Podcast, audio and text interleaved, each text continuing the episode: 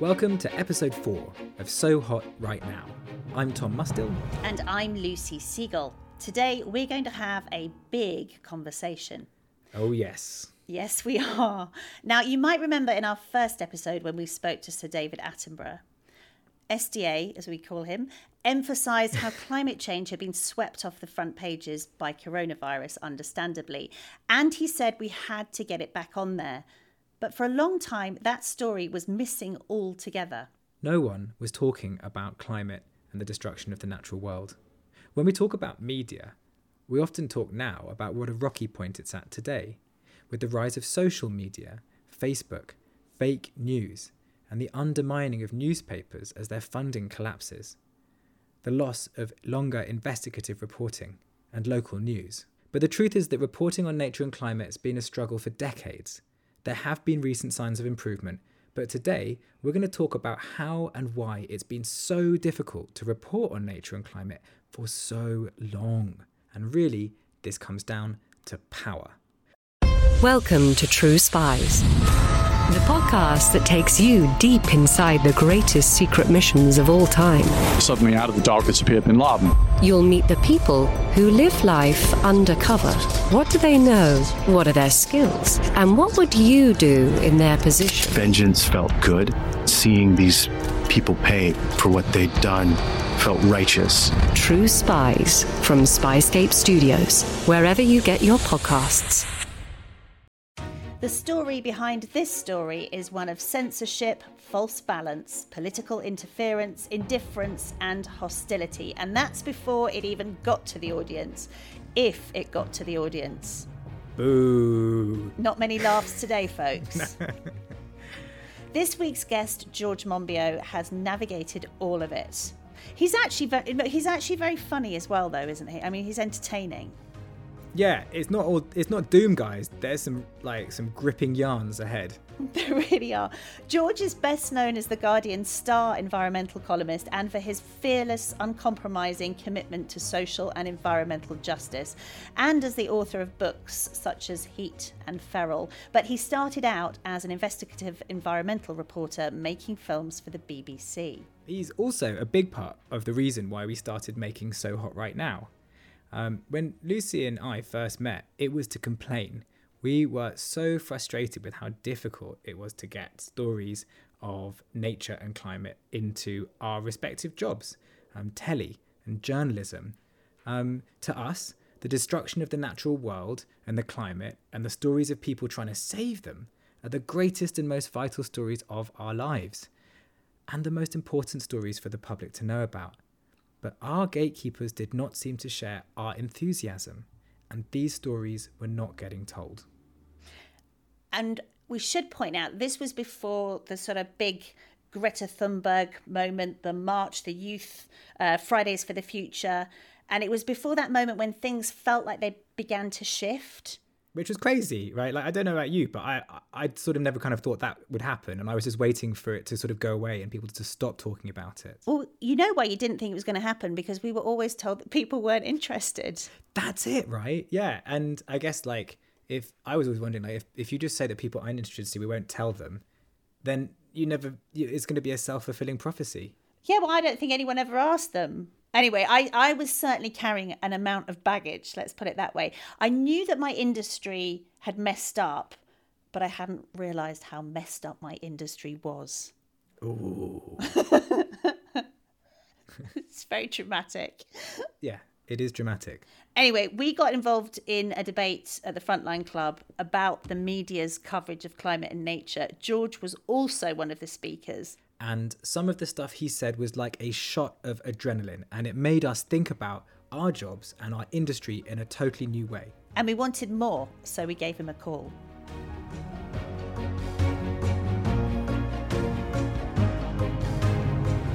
Yeah, it's great to see you, George. Thank you so much for coming on. Um, have we told you very much about what this show's about? Um, not a great deal, no. Well, it came out of that event at the Frontline where Yeah. we all met up and talked about uh, communicating climate. And Lucy and I, before then, uh, had met up in sort of in frustration to to vent about how hard it was to get stories about nature and climate uh, on TV, uh, especially. And then that event happened, and the climate marches happened, and it really felt like things were changing. Yes, yes. But I remember that that you said a thing then that really startled me, which was I think it was along these lines that the media might be more to blame for the situation we're in with nature and climate than the oil and gas industries. Yes, uh, I mean, I think if, if I were asked which industry carries the most blame for our failure to get to grips with climate breakdown, it would be the media. Um, I would say that without any hesitation. And the reason for that is that the media grants a social license to all the other destructive um, corporations and industries to carry on doing what they're doing. It, it does so passively by failing to expose what's happening and to bring this issue to the front and centre of people's minds where it ought to be. But it also does so actively, particularly the billionaire press, Rupert Murdoch's outfits, um, the other newspapers and television channels owned by billionaires who go out of their way to promote climate denial, to put forward people who say there's nothing to worry about, or if there is something to worry about, don't worry because technology will sort it out, or we don't need to do very much, we'll just do a little bit and we'll be fine. Um, and all of that massively impedes action and makes political organising much harder because you're then constantly struggling against a tide of indifference and denial and dismissal. Uh, a, a, while ago on social media, I, I put out the question: Is there anyone more dangerous than Rupert Murdoch on Earth? And and the reason for that was that at the height of the Australian fires, um, he had um, at the front page of his newspaper, The Australian, uh, was consisted of two stories: one celebrating Australia's rising coal exports, and the other attacking the fire chiefs for saying this is climate breakdown, this is real, and we ought to be making contingencies for it. And in, in terms of uh, what's happened, is, are you able to kind of describe how long has this scenario been going on for? And it's probably an impossible question, but uh, how do you quantify the suppression uh, and the over promotion of climate denial? Like, what, what has been the impact in real terms, do you think? Well, I've been working in this field for 35 years now. And when I began in 1985, I felt quite optimistic. I mean, partly because I was very young and naive um, and slightly arrogant, and I thought all you need to do is to tell people what the problems are, and inevitably those problems will be solved. That, that's just how it works. And I didn't really understand the nature of power, um, and I didn't understand just how dirty and nasty some interests are and the extent to which the dirtiest industries will fight by any and every means to sustain their own survival. And over these 35 years, I've become gradually more aware of just how powerful those forces are and how prepared governments are to, to do what they want. Uh, for me, a big turning point came in 1987 when Mrs. Thatcher launched her coup against the BBC, where I was working at the time as an investigative environmental journalist. They, there used to be such things. Um, and uh, my boss came in the day after the Director General was forced to resign and said, That's it, no more investigative journalism. I said, What do you mean? I mean, you can't have journalism without investigation. That is journalism. There isn't such a thing as journalism without investigative journalism. And he said, Sorry, but we've had it from the top, right across the BBC. No more investigative journalism till this blows over. Well, it never really blew over. Um, and there are little scraps of investigative journalism at the BBC, but it's unrecognisable by comparison to what it was then.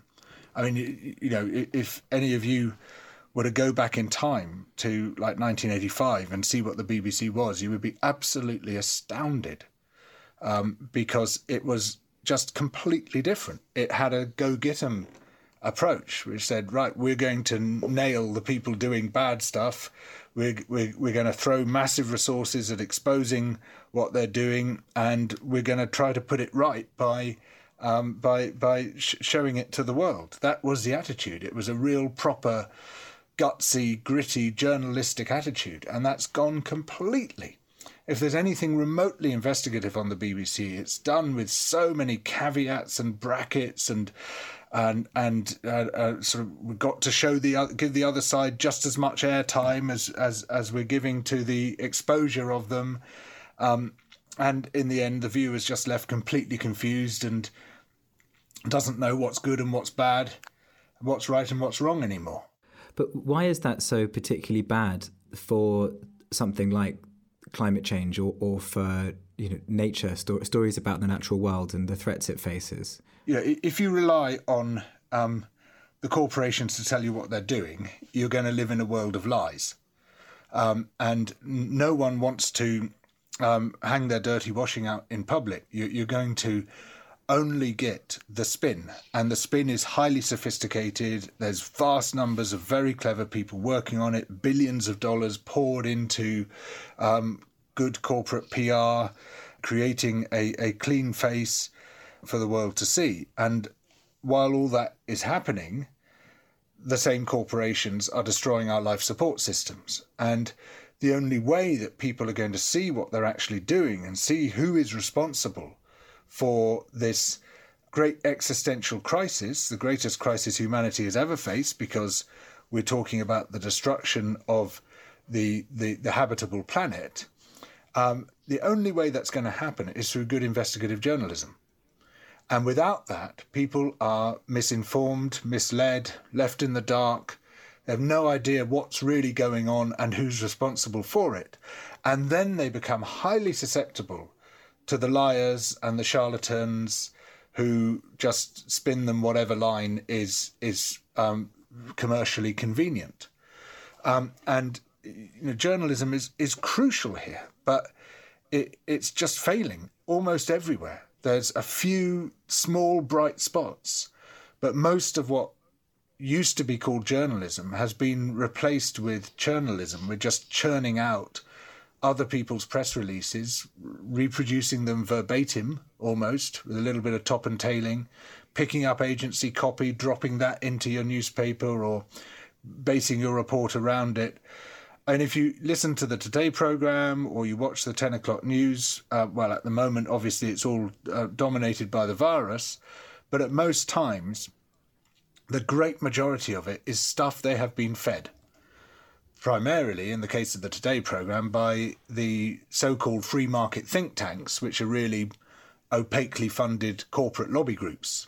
Do you think that's changing at all? Wasn't there a, a push that you know that um, well the BBC had to start saying when they were interviewing people from free market lobby groups they had to uh, announce that do you think there's any more transparency yeah it did that for about a fortnight after we finally broke through uh, you know there've been 15 years of banging on their door saying god's sake you know you, you, you keep interviewing these people who say oh smoking isn't that harmful without asking who's funding you oh look it turns out the tobacco companies are funding you wouldn't your audience like to know that? And I mean, uh, you know, I had the most extraordinary correspondence with the BBC, with them saying, "Well, you know, if it, it it's up to it's up to the um, think tank to tell us whether they're being funded or not."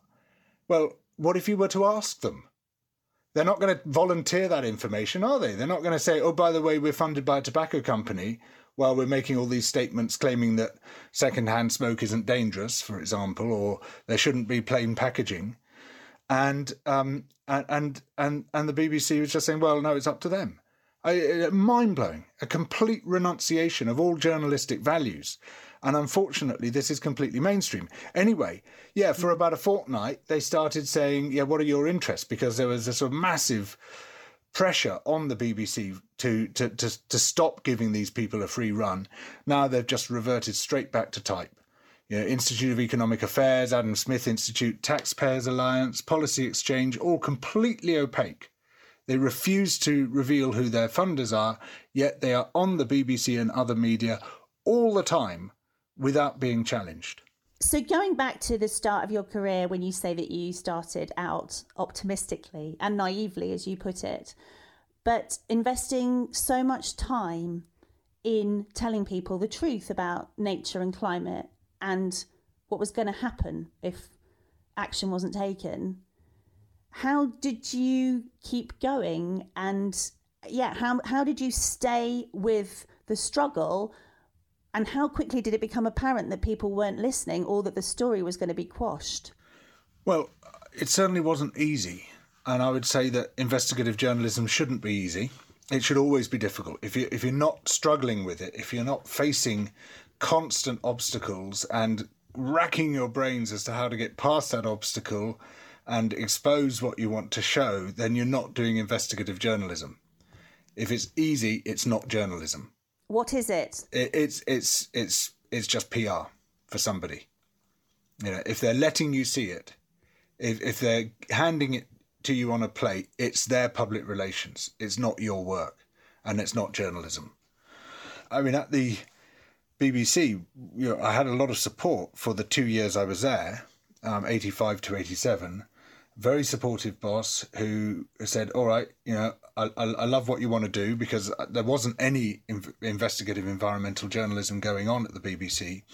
And I really sort of hammered on their door to say, There's a gap here. I think I know how to fill it. Please let me come in and do it. And they, I was eventually given the job with the words, the exact quote was, you're so fucking persistent. I've got to give it to you. Basically easier for them, easier for them to give in than than to resist my my bombardment, and uh, and and so I sort of spent a few weeks establishing myself, sort of learning how to do it, and then um, um, I, my boss started saying, "All right, yeah."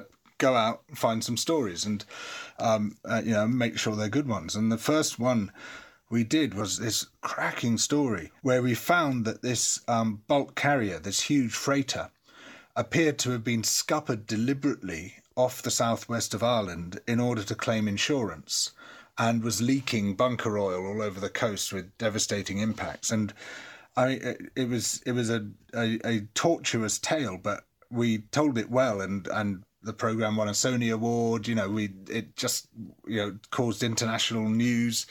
Um, and you know, I thought this is this is now me doing exactly what I want to be doing. Uh, here I am. I've landed. This is the thing. And then we investigated the trade in chimpanzees, which were being used as photographers' um, props and as uh, for medical research and stuff, and they were being illegally taken out of West Africa. And we had the head of customs in Abidjan offering us to uh, offering to sell us chimpanzees, and you know, uh, you know, another great story we cracked. And I just thought, right, I, my whole life. I can see it rolling out ahead of me. This is what I'm going to do. And, you know, it was hard work, you know, really hard work. First program I made, I went into the office on Monday morning and I left on Thursday evening, having just worked straight the way through you know, I was 22 and I was mad, but um, it was, um, uh, uh, you know, a lot of work. It's much more work doing proper journalism than doing rubbish, and um, and and and then this sort of hammer blow came uh, because of the BBC's very effective investigative journalism. Thatcher decided to shut it down the BBC had made a couple of um, programs which she got really, really angry about. One was called Maggie's Militant Tendency, showing how several of her front benchers were fascists in their youth. Um, and another one was called Secret Society, showing this vast spending that the government was doing on defence and spying projects that weren't approved by Parliament and exposed all this stuff, billions of pounds worth, and in those days that was real money, um, being being spent by the government without authorization. And Thatcher went completely berserk, and she forced Alasdair Milne, the Director General, to resign, replaced him with an accountant, um, uh, just stripped out all the um, effectiveness of the BBC, and it turned almost overnight into this timbering cowering, the timorous, cowering little mouse, where it had been this lion before. And so, um, and and so at that point, um, when my boss told me no more investigative journalism, I said, "Well, I can't stay at the BBC." He said, "No, you can't." So, um, um, so at that point, I thought, "Well, I'm working on a really important big story about the Indonesian transmigration program, where the government of Indonesia, the horrible dictatorship under Suharto, um, this brutal, murderous dictator, was moving hundreds of thousands of people from the inner islands of Indonesia, um, Java and Bali, out to the um, distant um, uh, borders of the archipelago, um, basically uh, to sort of create a sort of one people, one state type thing where you just stamp out all difference and all resistance, and as as he said, to Indonesianize Indonesia, and this was being funded. I mean, this was a to- it was a brutal, in some cases, genocidal program of, of basically very similar to what happened in, in the United States with the settlement of the frontier and the um, wiping out of the indigenous people. But it was being funded by the UK government, the US government, and the World Bank. It was quite extraordinary. And, and no one had investigated it, or investigated it, or rather, no one had come back having set off to investigate it. It was phenomenally dangerous. Um, and it seemed clear to me that the epicenter of this was West Papua, which is an occupied territory, occupied in the same way as Israel occupies the Gaza Strip or China occupies Tibet, except we never hear about it. West Papua seems to be right off the radar, still occupied today, being captured by Indonesia. It's the um, western half of the island of New Guinea this place with 600 languages, incredible diversity of cultures, and amazing, staggering wildlife, fan- uh, rainforests and coral reefs and um, upland plateau f- flora and stuff of the kind that you just don't get anywhere else on Earth. Huge amount of endemics, really rich and extraordinary ecosystems. Um, and and so I thought, you know, whatever happens, I want to investigate this story. I want to see what's happening. And you know, they they were moving vast numbers of colonists into West Papua, cutting down the forest, replacing them with oil palm, um, shooting anyone who, who who tried to resist. There was mass incarceration, mass torture, mass murder going on, um, but all we were getting was just little drip feed from missionaries and um, and West Papuans trying desperately to communicate with the outside world, but of course, this was way before the age of digital communication, so it was extremely difficult. It was basically letters written by scarcely literate people to West Papuan exiles living abroad. That was the only information we had. So um, I thought, right, yeah, th- I'm going to do this come what may. So I went to a publisher and I said, look, I'm crazy enough to go and investigate this. I want you to be crazy enough to fund me to do it. And um, they they fell for it. So so um, so they did. They gave me a, a, a, enough of an advance to to get going. And then I phoned my best friend Adrian Arbib, um, who's a photographer but was stuck in a job he hated and um, and I said, uh, uh, "Listen, Adrian, I've left the BBC. Um, uh, I've, I've, gone to a publisher. I'm going to go and write a book. I'm going to West Papua to investigate the transmigration program, and it's extremely dangerous." And he said, "Yes." I said, "I haven't asked you a question yet." He said, "He said, I know. The answer's yes." I said, "Look, look." if we go, we might not come back. He said, "Yeah, that's fine. Just let's do it." So, so, wow. um, so we went off for um, six months to West Papua, and had an extraordinary time. I mean, it was you were completely forbidden to, to, to go there, and the only way we got in was after two weeks in Jakarta of um, of of queuing in the central police station trying to get a permit and being rejected and rejected because in theory you could get a permit to go there called a surat jalan um, a, a permit to travel we we we just couldn't get through the system at all. No one no one wanted to help us. And then one day I uh, while I'd been queuing in the police station, I went down this corridor to get a drink of water, and I saw this door ajar which said "Head of Immigration Police" on the door. And um and I thought I, I'm going to go in and reason with the man. You know, my sort of arrogant entitled young man thing. I'm going to go in and talk to him, look him in the eye, and persuade him to give me a Surat Jalan. And so I knocked on the door, and there was no answer. And I pushed the door open, and it was the, the office was empty. But on the desk was this pad of headed notepaper and a stamp. So I thought, who needs to talk to the head of immigration, please? and, and, and and so so that way we got ourselves in, um, and we got into and out of a lot of trouble using that um, letter. Um, at one point, we actually got caught by soldiers who didn't believe it and held us for three days while they tried to get a radio link to Jakarta to check it out, and they would have shot us. I mean, there's no no, no question that if if that hadn't checked out, which obviously it wouldn't have, we would have died. Um, and our hair was coming out in clumps, but um, they wow. couldn't get a link. They, they couldn't make radio contact. I mean, they were in the far uh, um, east of West Papua, as far away, I mean, two and a half thousand miles from Jakarta, and they just couldn't get the ra- radio links to bounce all the way to Jakarta, and uh, so eventually they just let us go. Um, anyway, we and uh, the only way of getting to where we wanted to go was um, to walk. So we walked across the island. Um, it took four weeks. We got completely lost in the forest and very, very nearly died several times. Nearly died of starvation. Actually, we ended up eating insects and snakes and rats. Um, that that was. Um, um, that was all we could find, and you know I lost two stone in like ten days. You know we were burning about 4,000 calories a day going up and down over these very steep mountains, but with just no food, completely lost in the forest. Uh, got swept away down a mountain river, got stung into a coma by hornets, um, very nearly got terminated by soldiers on a couple of occasions. Um, but eventually we got down to the main um, site where the settlers had been landed and found that they were in a terrible state, as well as the indigenous people who had been kicked off the land, that none of the promised hospitals, schools, roads, etc., had turned out, they'd just been dumped in the forest and told to get on with it.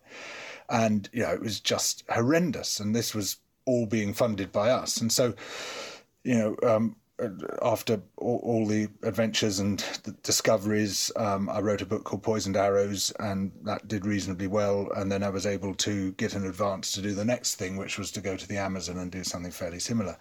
And so it was very much, you know, uh, financially really operating on an absolute shoestring. You know, there were years where I earned five thousand um, pounds, and but I was just you know, being really, really stingy and careful with the money. Um, and, um, you know, we, we, we got there, we did it, but it was just in, incredibly difficult. You know, it was all about negotiating obstacles. So, did you feel that you had been pushed into writing books, and were you grieving for the fact that you should have been doing investigative reports on a mainstream channel that was getting to millions of people and that you've been pushed into this corner where you had to still people lots of people bought the book. However did you did you grieve for the loss of that um, opportunity to tell these stories?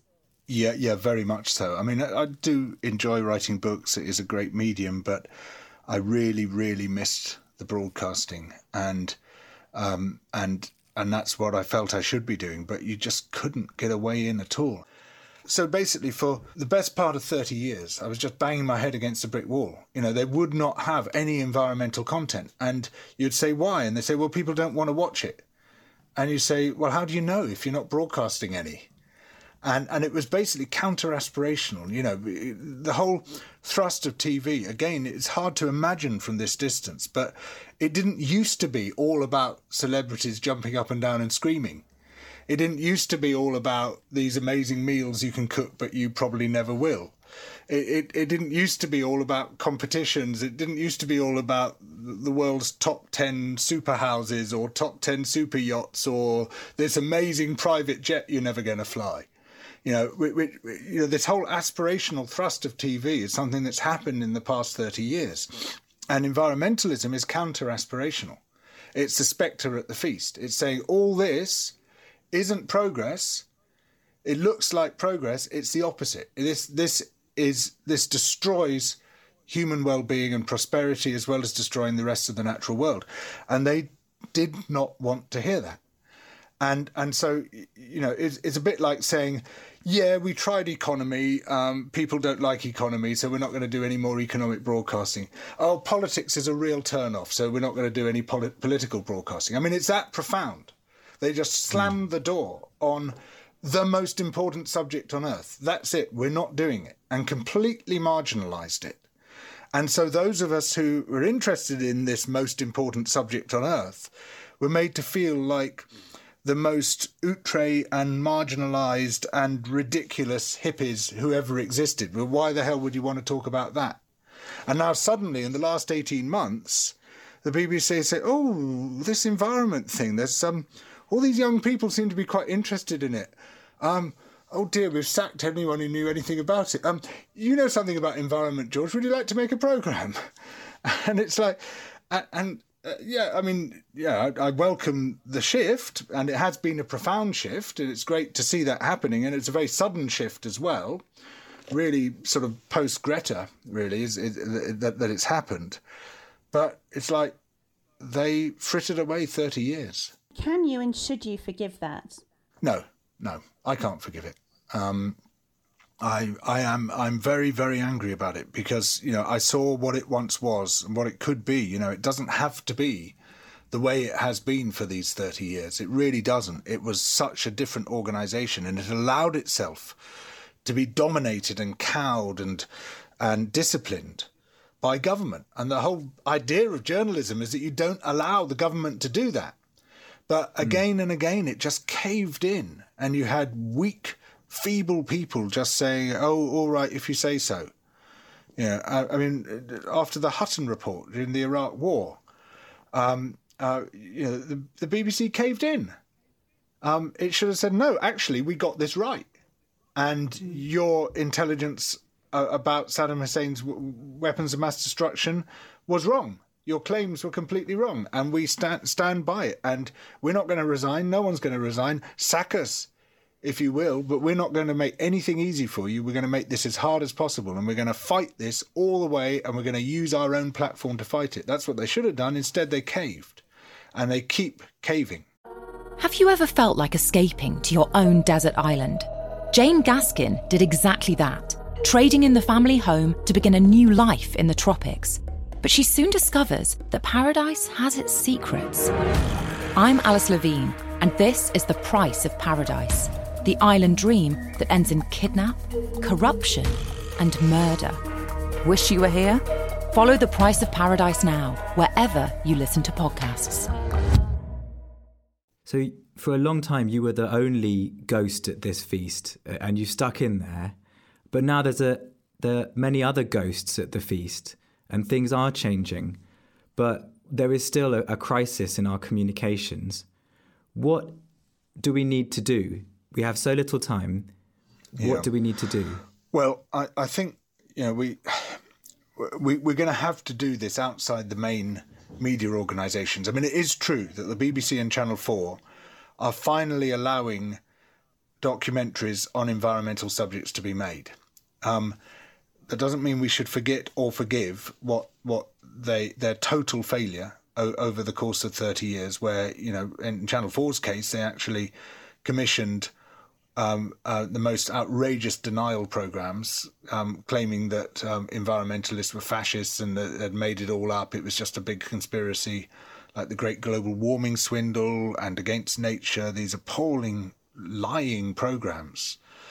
Um, they have changed, and we should use them when we can. And when we can get access to them, we should use that access. But we should also recognize that the great majority of our communications are not going to be through those mainstream channels. They're going to be through podcasts like this.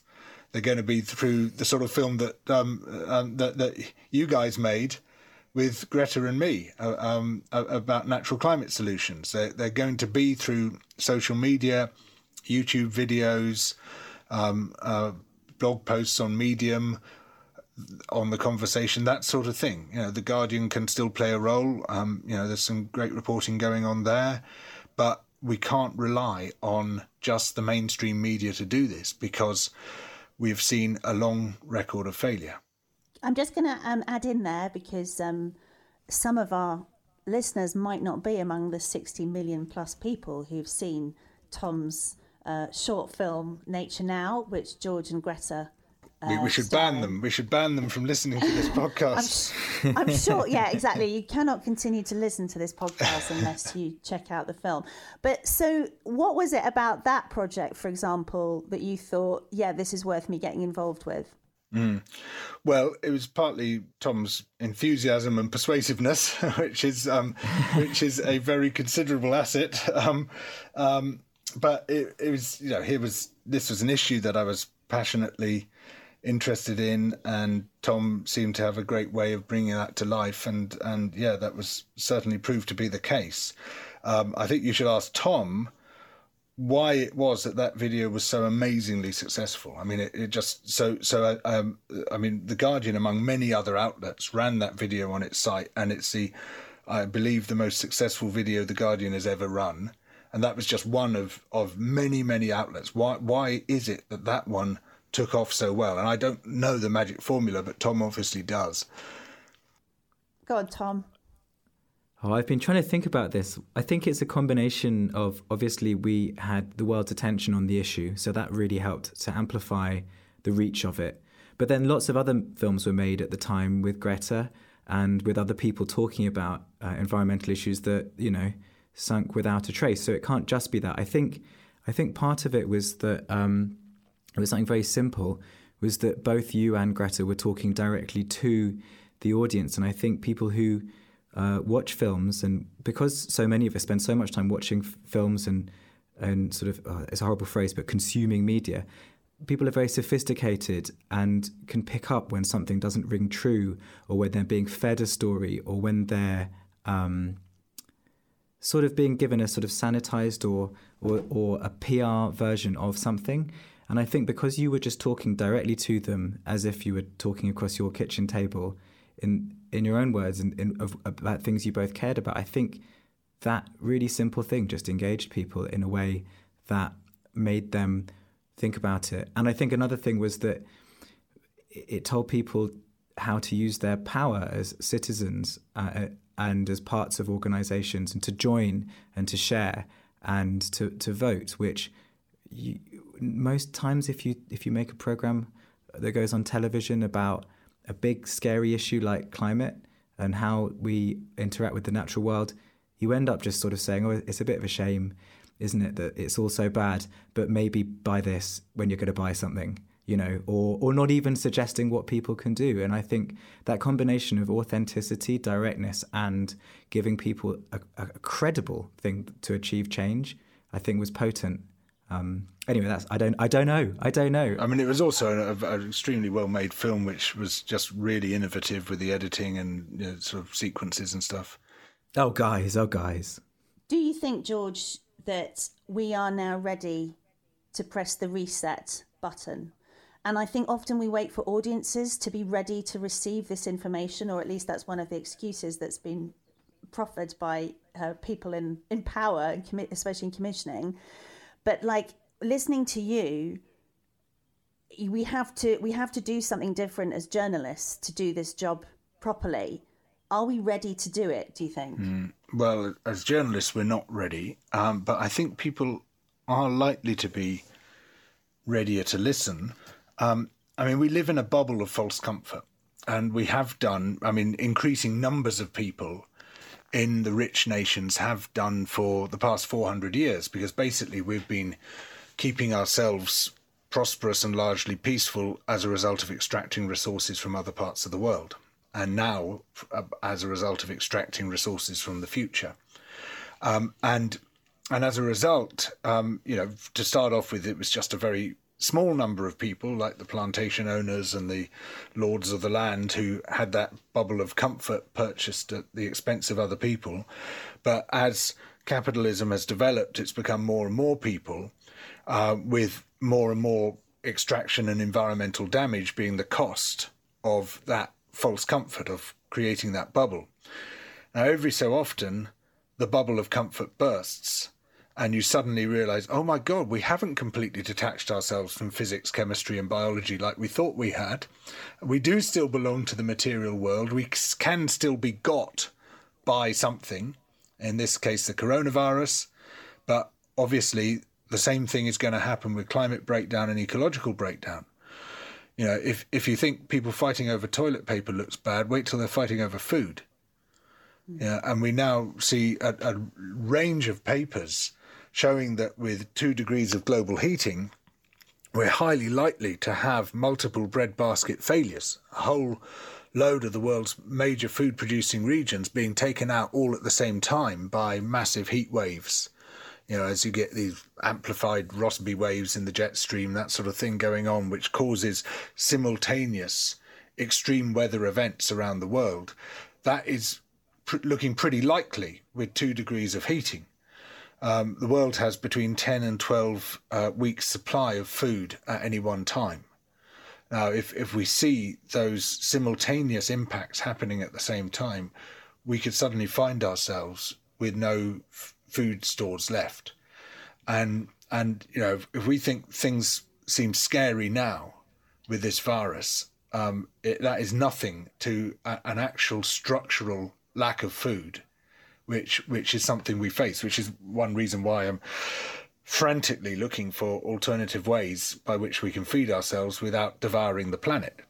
Um, but it's you know once once a bubble has been pricked once, um, you know obviously we'll try to get back inside a new bubble, but I think people will be more ready to believe that it can be pricked again and that we we, we don't live on um, a uh, in a sphere which is detached from the living world, that we are part of it and we are totally dependent on it. And when something goes wrong in it, it goes wrong in our lives as well. Can I just ask, what do you think of the reporting and the media around the coronavirus? Do you think that shows that this is a watershed and that people are making those connections? Well, there's been some good reporting. I mean, there's been some good science based reporting. Um, it's uh, there's been some good reporting showing the roots of this plague in environmental destruction. You know, the, the, the Chinese wildlife trade, which has long been a horrendous blight on the living world. Um, you know, and this horrendous blight is now afflicting us. Um, but there's also been a lot of readiness just to accept the government line. So, for instance, um, while we're speaking now, uh, just a couple of days ago, the the government said, "Oh, the science has changed, so we're changing the policy." And you say, and all the journalists just like like parrots repeated, "The science has changed. The science has changed." The science has not changed. You know, there was a paper published in the Lancet on January the twenty fourth. You know, that's uh, currently two months two months ago, saying exactly what is uh, what the government now says we've just discovered. But they weren't listening to that aspect of the science because it wasn't the science they wanted to hear. They wanted to hear the science which said we can carry on as usual and build herd immunity. When experts all over the world, including the World Health Organization, were saying that's completely crazy. And then suddenly the government says, "Oh, we'll change the policy because the science has changed," and and and I, I was disgusted by seasoned journalists who had just started repeating that line without any investigation, mm. without looking around to see whether the science had actually changed or whether this was government spin. And they repeated government spin as fact. And that is the fundamental problem with journalism right there. Mm. So they're repeating, not reporting. That's right. In a nutshell. We speak to a lot of um, younger uh, message makers, people who want to make films. We were just down in Falmouth recently speaking to the next generation of um, natural history filmmakers. What what is your advice to people who are coming into this industry and have passion and drive to tell the truth about nature and climate? What what how should they conduct themselves and what traps should they avoid falling into? Because I think I fell into all of them. Yeah, right. Well, look, there's no single good advice because the situation will change from month to month. You know, like the BBC flipped suddenly within the last 18 months from total hostility to, uh, to welcoming environmental coverage. There will be opportunities like that which you've just got to dive into as as as effectively as you possibly can. But for the rest of the time, you're just going to have to duck and weave and find create your own opportunities really. You know like like tom did with with with with, with that small film that we made. Um, because they're not going to present themselves to you on a plate. As i say if it's easy you're not doing it right. How accom- how accommodating could we be or how much should we trust uh, the idea that in in a system like the BBC but in all broadcast systems and a lot of um, you know, a lot of other media, the commissioning editor knows best. They know what the audience wants. They often tell you to take stuff out of scripts, make things less scary. How, how should we push back or should we believe them? Yeah, no, we sh- we really shouldn't trust them. I mean, they got it completely wrong. They called it totally wrong on environmental issues, and you know they had no idea why they were losing so many young people from their audience. And I think that is one of the major reasons.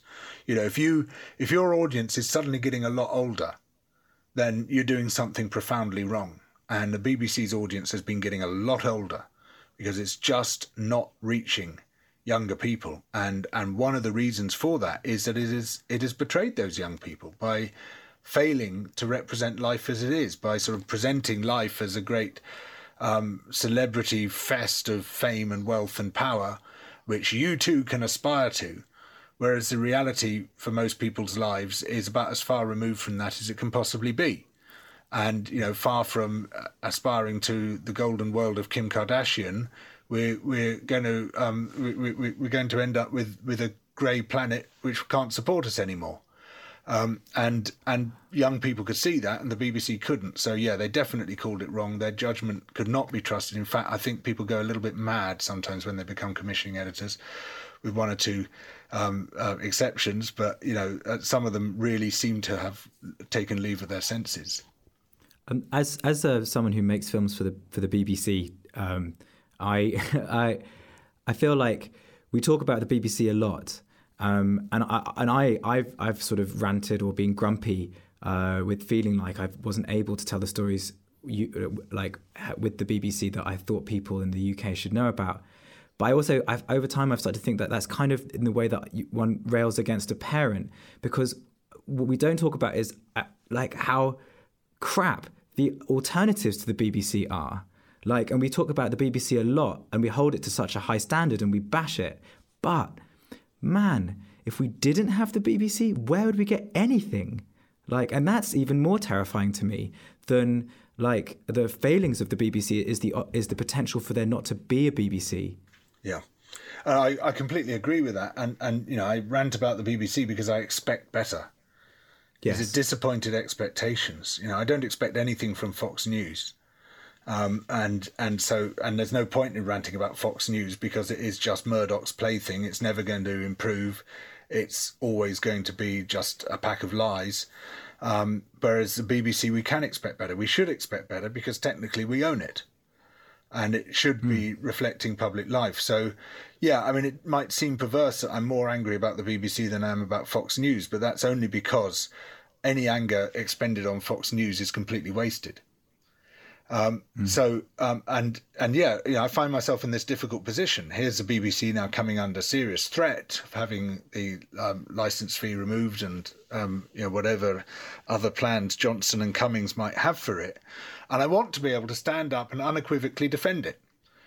But throughout all these years, I've just seen failure after failure after failure, cowardice reigning, establishment cronies running crucial departments, and it not doing its job. So it makes it very hard. But it's like Noam Chomsky says, you know, you you know, this is how they destroy public services. They defund fund them, they fragment them, they degrade them, they demoralize them, and in the end you say, oh, they're not worth bothering with. They're not worth saving. And so people who would be the natural allies of those services give up on them. Now, I haven't mm. given up on the BBC, which is why I'm still so angry about it.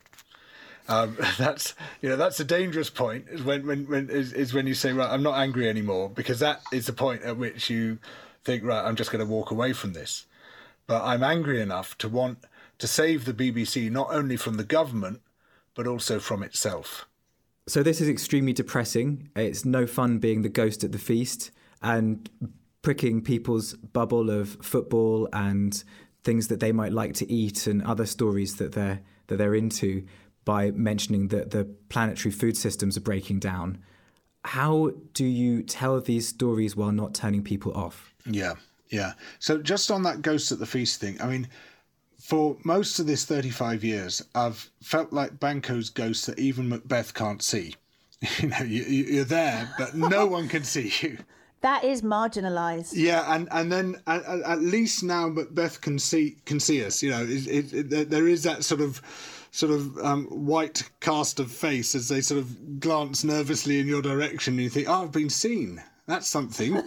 That's progress." I see you. mm. um, and you know, I, I've been, I mean, I've been beating myself up over the very question you've asked throughout this period. You know, there's got to be a better way of doing this. You know, what is the best way of reaching people? What is the best way of of breaking through the complacency and indifference without just turning people off? And and I, I think I, I can fairly say that over the course of those 35 years, I have tried everything every single approach. And I know Lucy's done the same, not for quite such a long period, because you're not as not not, not as far as far into the second bloom of youth as I am.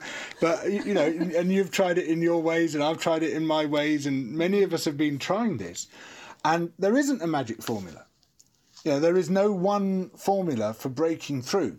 And you've got to recognise that whatever we do, we're always going to be outspent and outgunned by the fossil fuel industry, um, by the aviation industry, by the car manufacturers, by by all the other interests which are trying to stop change from happening. They've got loads more money to spend. They've got armies of professional lobbyists. They pay the think tanks to do their PR for them, and no one knows that they're paying. They um, uh, talk to government when we can't reach government. They get on the Today program when we can't get on the Today program. Um, they, they, we are outgunned. You know, this is an asymmetrical battle that we're fighting here. Um, and so we're never going to find the formula which changes everything because there's no such thing because we're always up against that power and so it's it's attritional you know we just have to keep being inventive keep trying new formats new ways of telling the story like tom you did with you did with the greta film. Um, just you know reach people uh, by trying and trying and trying again. And sometimes it'll be a total failure and it'll just bounce off and you say hello is anybody out there? You know and you just think you know i've just told this amazing story and no no one cares. No one's listening. And other times you'll say well I've got to write this because I'll feel I'll have betrayed my grandchildren if I don't, and at least I can say I wrote it, even if no one ever reads it, and it goes completely viral. And there's no mm. explanation for it. You, you, it's you know I've never been able to work it out, and so you then think, oh, all right, I'll do that again, and you do something similar and it's tumbleweed. So, so it's like, why do some things go viral, some things don't? It's really impossible to predict, in my experience. You know, for as somebody who's cared about the natural world my whole life and spent so much of it trying to persuade people in television or in, in my personal life, you know, that this stuff is really important and feeling that it's this greeny, irrelevant, sort of wishy washy, unpragmatic, soft headed thing to be interested in. I feel this thing of being seen that you talk about is, I feel that is something that I feed off now, where before it was so demoralizing to feel irrelevant on the thing that you think is the most relevant. Well, there there is also. I don't want to make any light of anything that's happening at the moment of the coronavirus, but there is a um, a window of opportunity in that I understand that football coverage will be minimised for the next few months. So um, that has never happened, certainly in my lifetime. So um, there, there are there are kind of there is uh, an interesting shift taking place. Um, but George, thank you. I feel so much. Um, I feel so much better. Actually, I, don't, I don't normally have that effect on people. yeah, your your uh, qualities as a as a therapist and a, a, motivational speaker are very undervalued. Can I just say? They really are. No, thank mm. you. Thank you for being so honest as well. Uh, I won't be giving up the day job anytime soon. but Great. thank you for saying so, Lucy. no, I mean it.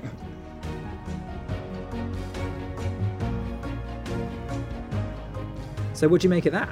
Do you know what I really loved about talking to George was the way that he put the investigation back into environmental reporting. For me, that was like a really important thing to be reminded about. Yeah, I'm not sure that many people actually even think that's their job if they're trying to like report or broadcast about nature and the climate. Like, do you go out and actually try and find these stories and question them, right? Yeah, and I think that you can forget that because you think, oh, I'll just leave that to people who are doing big expeditions or who are going to West Papua or whatever. But it's a really important mindset to remember when you're covering environment stories that are under your nose that we see ev- that you know in locations that we see every day. Well, I just think it's that. It's just that like he's so rigorous and so determined, um, and that comes from wanting people to know what what he's seen.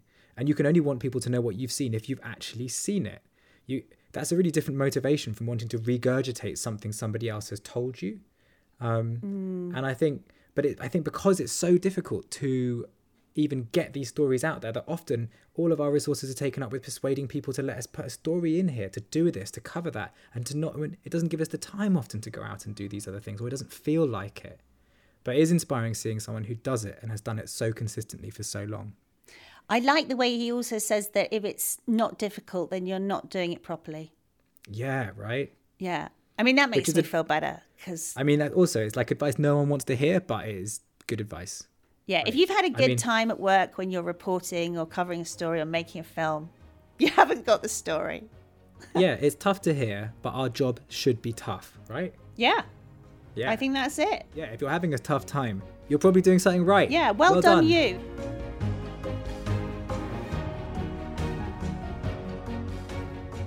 So, on to next week. Uh, reporting is difficult and there are gatekeepers, but it is also dangerous. A study uh, from the Committee to Protect Journalists, the CPJ, published last year, found that environmental journalism is, wha- is the most dangerous field of journalism after war reporting. On every continent, reporters have been attacked for investigating links between the destruction of nature and climate and corporate and political interests. Many have lost their lives in the pursuit of this story. So, next time on So Hot Right Now, we will be taking a closer look at danger.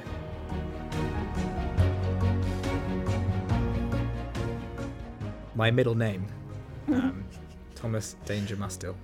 Like Danger Mouse. Thanks very much, as ever, to Picture Zero and Sony Fourth Floor for producing this, to our amazing producer, Natalie. Amazing. Amazing, who's going to try and cut this out, but we're going to stop her. And thank you, Lucy. That was great. Thank you, George. Thank you. Thank you, Tom Danger Mustill. That's right.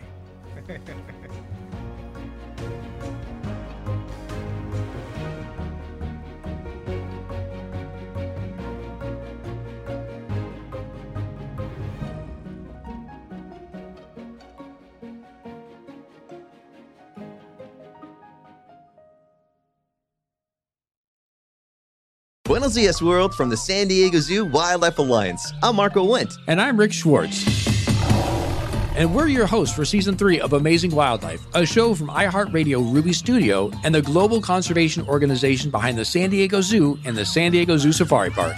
Listen as we dive into the efforts here in San Diego and spotlight the heroes working worldwide to care for the species you know and love. Listen to Amazing Wildlife on the iHeartRadio app, Apple Podcasts, or wherever you get your podcasts.